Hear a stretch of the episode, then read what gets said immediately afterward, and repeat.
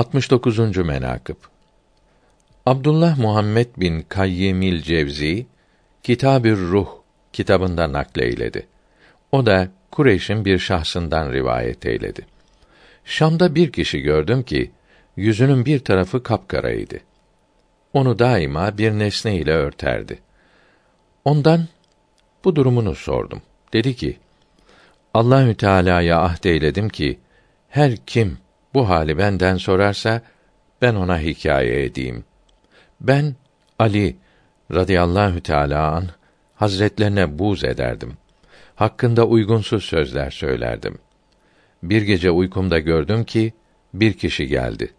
Sen benim hakkımda uygunsuz sözler söylersin dedi. Yüzümün bir tarafına bir nesne ile vurdu. Sabah gördüm ki yüzümün o tarafı siyah olmuş. Şevahidün Nübüvveden alınmıştır. Hazret Ali radıyallahu teala an hazretlerine sordular. Ebu Bekr ve Ömer'in radıyallahu teala anhüma zamanı şeriflerinde hilafetleri çekişme, kavga, fitne ve ihtilaflı değildi.